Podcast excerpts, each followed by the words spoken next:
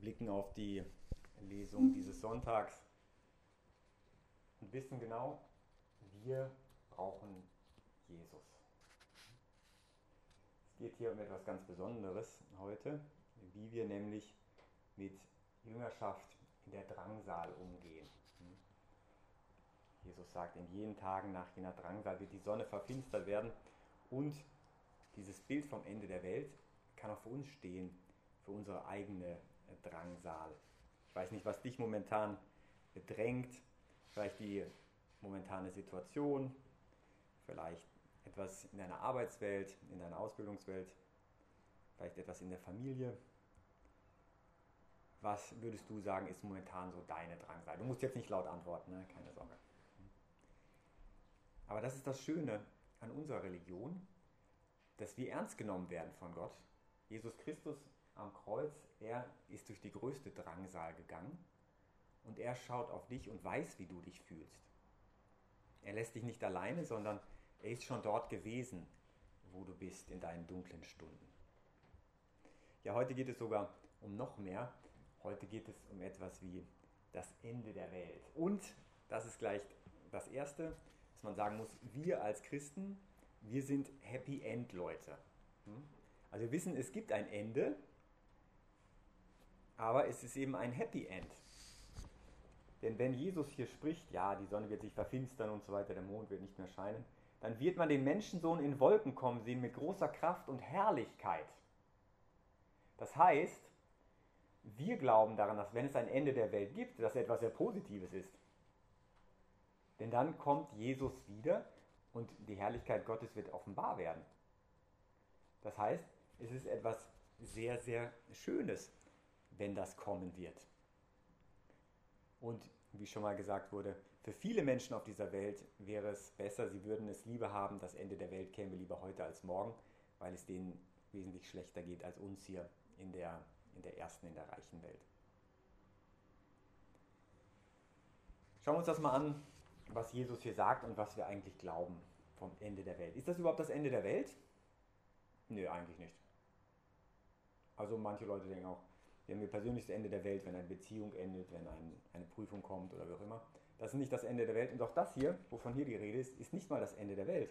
Denn wie wir nachher sehen werden, es wird einen neuen Himmel geben und eine neue Erde. Das heißt, die Welt wird bestehen, sie wird nur verwandelt. Es geht hier um das Ende unserer Zeit. Und deswegen kann man das auch so verstehen, wenn Jesus sagt, diese Generation wird nicht vergehen. Er spricht von den Menschen, die jetzt sind in dieser Generation von so, wie die Welt momentan aussieht. Aber da kommt nachher noch mal mehr, noch Besseres. Also was glauben wir eigentlich vom Ende der Zeit? Denn das ist ja das, wonach es aussieht, wenn die Sonne nicht mehr, nicht mehr da ist. Hm? Wir glauben an das ewige Leben. Das werden wir auch nach der Predigt sagen im Glaubensbekenntnis. Ich glaube an das, an das ewige Leben. Hm? Also erstens mal, wir glauben, es gibt einen Tod. Also ich hoffe, ich schockiere jetzt niemanden. Ja. Ähm, aber das ist halt so. Ich war mal auf einer, auf einer Hütte Skihütte und so. Und dann sieht man die Fotografien von Leuten, die dort früher fröhlich gefeiert haben, die Schwarz-Weiß-Fotografien, damals, als man noch Ski fuhr, so mit einem Stecken nur und so. Dann denkt man sich, ja, all die, die hier toll gefeiert haben, wo sind die jetzt? Hm. Also es gibt ein Ende. Was kommt nach dem Tod? Was wissen wir darüber? Was ist unser Glaube? Es gibt das besondere Gericht. Das heißt, jeder begegnet dann persönlich Gott, hat sein persönliches Gericht und dann entscheidet sich schon sein ewiges Schicksal. Wir glauben an Himmel, die Läuterung. Manche Menschen nennen das Fegefeuer traditionell, aber mit Feuer hat das wenig zu tun. Das kommt aus einem Schrifttext, das heißt, die werden gerettet wie durch Feuer, heißt es dort. Aber es hat mit Feuer nichts zu tun. Man nennt es eher den Ort der Läuterung, was eigentlich schon zum Himmel gehört, sozusagen der Wartesaal zum Himmel. Ja. Und dann gibt es eben auch die Hölle. Wir wissen, sie ist, sie ist ewig.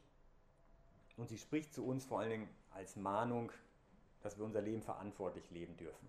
Hm. Dass es da eine Verantwortung gibt, die wir haben, weil wir eben nach Gottes Abbild geschaffen sind, mit Willen und Verstand, können wir uns eben auch selbst orientieren und haben selbst Entscheidungen zu treffen. Und Gott nimmt uns ernst. Hm.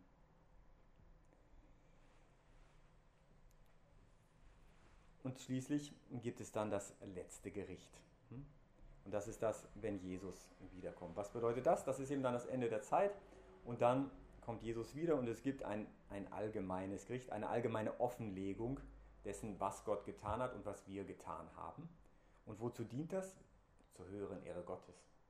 Dann ist Game Over und dann siehst du sozusagen den ganzen Gameplan von Gott. Und dann verstehen wir, warum die Sachen so gelaufen sind. Und das dient alles dazu, dass wir die Liebe Gottes und die Liebe, die Gott zu uns hat, besser verstehen. Und wie das kommt, davon spricht die heutige Lesung. Und dann kommt eben ein neuer Himmel und eine neue Erde. Das wird im zweiten Petrusbrief gesagt, 3, 13, Kapitel 3, Vers 13. Das heißt, die Zeit, so wie wir sie kennen, ist zu Ende, die Welt wird verwandelt, aber es kommt eben etwas Neues. Und deswegen, wenn wir uns anschauen, Sonne, Mond, Sterne, alles wird vergehen. Sonne, Mond und Sterne, wo kommt das vor in der Bibel? Ganz am Anfang, hm? als es geschaffen wird. Und was dann passiert, ist eigentlich eine Neuschöpfung. Das heißt, wir glauben daran, wir wissen, die Drangsale, die wir erleben, dienen einer Erneuerung. Metanoia auf Griechisch. Wir werden erneuert durch das, was wir erleben. So wie es dann auch heißt im Gebet für die Verstorbenen, im Gebet der Kirche, dem, dem Verstorbenen wird das Leben nicht genommen, sondern gewandelt. Und um noch einmal auf das Kosmische zu sprechen zu kommen, einen Bibelvers kann man sich merken, Markus 13, 32, also 1, 3, 3, 2, einfach zu merken, 1, 3, 3, 2. Markus ist sehr einfach zu merken, ist das kürzeste Evangelium. Und 1, 2, 3 ist auch einfach zu merken, 1, 3, 3, 2, Markus 1, 3, 3, 2. Doch jeden Tag und jede Stunde kennt niemand. Das heißt, wenn euch einer kommt und sagt, ja, die Welt endet bald und so weiter, könnt ihr sagen, ja, also ich glaube auch an die Bibel. Und da steht das drin. Hm? Markus 13, 32. Jeden Tag und jede Stunde kennt niemand, nicht einmal der Sohn, nur der Vater. Und was bedeutet das für uns, für unsere persönliche Drangsal? Erstens, unsere persönlichen Drangsale dürfen wir immer hineinstellen in einen größeren Kontext, nämlich in das der ganzen Welt. Das heißt, die Situationen, die wir erleben, sind Teil einer ganzen Neuschöpfung der Welt, einer Umwandlung deines Lebens. Und wie ein Professor von mir in Rom sagte, hm, weißt du, ähm, bisher glaubte jede Generation, dass das, was in ihrer Generation passiert, wirklich schon das Schlimmste ist und schlimmer kann es nicht werden und Jesus wird sicher bald wiederkommen. Hm. Das war bisher in jeder Generation, so dass alle dachten, jetzt, das ist jetzt der Höhepunkt von allem. Und es ist trotzdem immer noch weitergegangen. Deswegen erstens relativieren das Ganze, unser eigenen, unseren eigenen Kontext hineinstellen in den Lauf der Geschichte und in den Lauf der Menschenleben. Und wie können wir jetzt damit umgehen, mit diesem ganzen, mit unseren persönlichen Drangsalen? Schauen wir uns das mal an. Da gibt es jetzt so drei Faktoren. Das erste wäre Hoffnung auf Gott. Hm? Ich vergleiche das Ganze so ein bisschen wie mit einer Beziehung, einer menschlichen Beziehung, vielleicht sogar einer Ehe. Wie, wie läuft das da? Wie erhält man diese Beziehung? Erstens, es gibt da diese Hoffnung, diese grundlegende Hoffnung. Für uns bedeutet das als Christen gegenüber Gott, wir sehen und erwarten von Gott im festen Vertrauen das ewige Leben und die Gnaden es zu verdienen.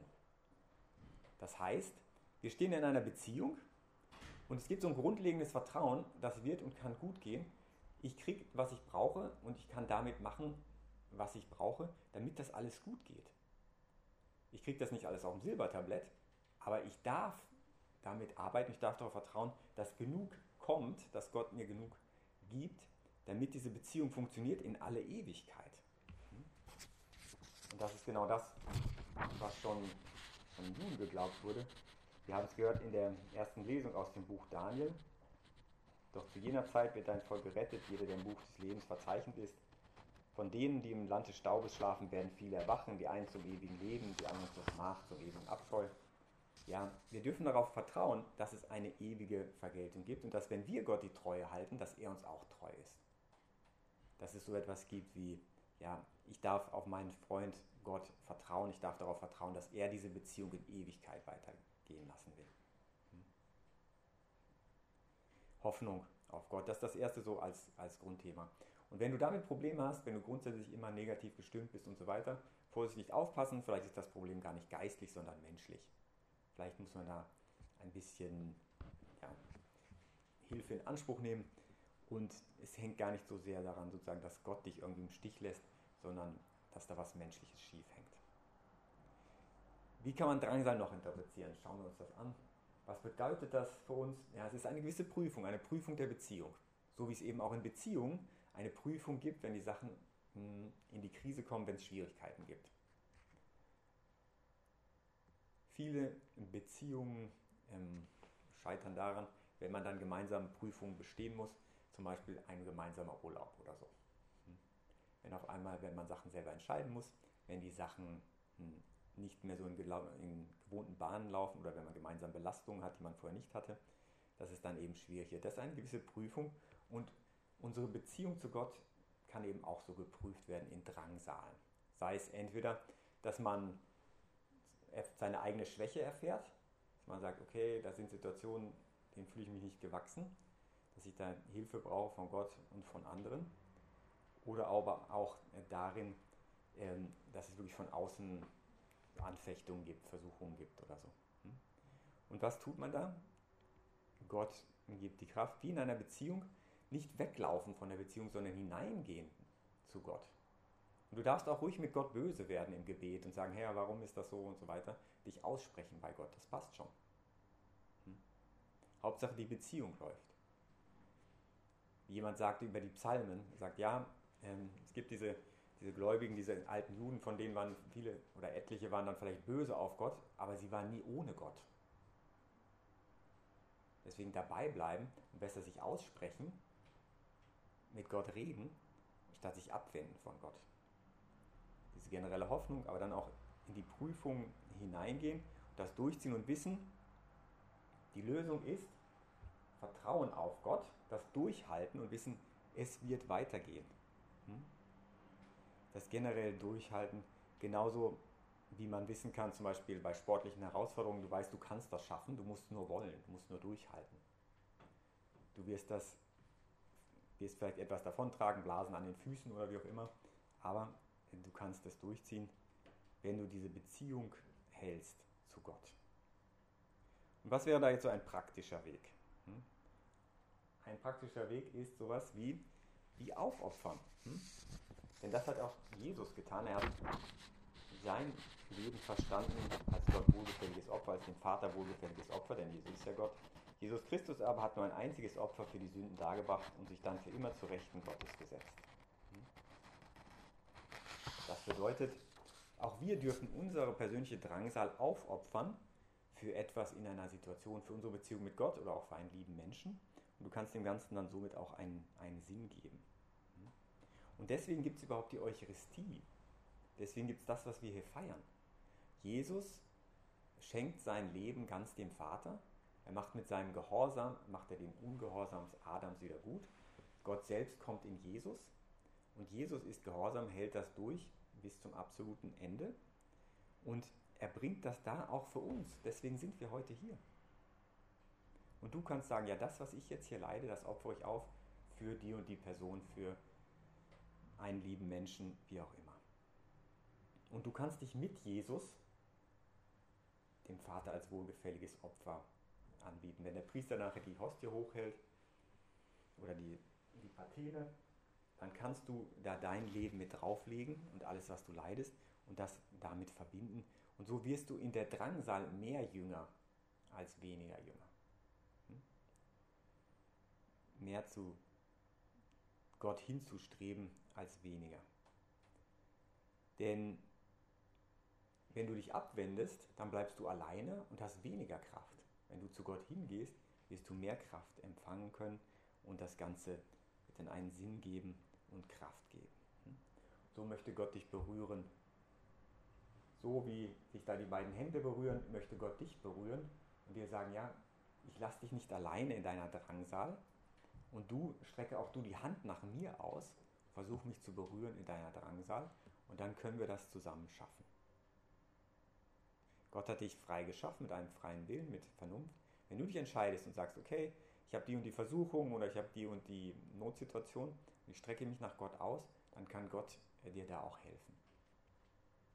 Und du sagst, nein, ich möchte damit jetzt nicht alleine bleiben, sondern ich weiß, Gott kann mir helfen. Ich stelle das mit hinein, ich opfere das mit auf, ich verbinde das mit dem Opfer Jesu. Ich gehe zum Kreuz Jesu und sage, ja, ich lege mich mit zu Jesus da aufs Kreuz und nehme sein Leiden mit an. Er hat das für mich gelitten, ich möchte mein Leiden mit seinem vereinen, dann funktioniert das auch. Manche Leute nennen das auch, sich in den Wunden Jesu zu bergen. bedeutet, mit seinen eigenen Wunden hinzugehen und seine eigenen Wunden an die Jesu Christi zu halten, sich damit zu vereinen. Und so kann unser Leben in der Jüngerschaft, wenn wir Jesus nachfolgen, dann noch näher zu Jesus führen, auch in der Drangsal als viel weiter weg. Hm? Theresa von Lisieux hat das gemacht, war eine sehr junge Heilige, ist ja sehr jung gestorben und sie hat am Ende ihres Lebens sehr viel gelitten. Viele wissen das gar nicht. Viele kennen nur, ah, kleine Rosen und so weiter. Ja, ganz gut. Aber ähm, am Ende des Lebens hat sie schwer gelitten, Tuberkulose und hat auch viele Glaubenszweifel. Sie hat das alles aufgeopfert für die Menschen ihrer Zeit, die so viele Glaubenszweifel hatten, für den großen Atheismus, der damals ähm, begann, große atheistische Strömungen in Frankreich. Und sie hat das alles für diese Leute aufgeopfert. So begann ja überhaupt ihre Geschichte, dass sie für jemanden gebetet hat und der sich dann bekehrt hat. Der war zum Tode verurteilt und hat sich dann auch vor seiner Hinrichtung hat er sich dann auch zu Gott bekehrt. Und dieses Durchhalten in der Not mit aufopfern und wissen, dass du nicht verloren bist, auch wenn du leidest, sondern es gehört zum einen, gehört es mit zu deinem Reifungsprozess dazu, damit du in diese neue Schöpfung hineinkommst und zum anderen ist es eben auch eine Vereinigung mit Jesus. Hm? Jesus lässt dich nicht alleine im Leiden, der ist schon da. Er wartet auf dich, er will dich dann durchtrösten und er wartet mit offenen Armen und es ist nur die Frage, ob du ihn in den Arm nimmst. Und dann gemeinsam Schulter an Schulter mit Jesus gehen wir durch unser Leben, gehen wir auch durch das Leiden, wenn Gott es zulässt. So die herzliche Einladung dazu, jetzt noch einmal in dein Leben hineinzuschauen und die Situationen, die jetzt momentan sind, Jesus anzuvertrauen, mit ihm Schulter an Schulter da reinzugehen und zu sagen, Herr, ich gebe dir das, gib du mir die Kraft.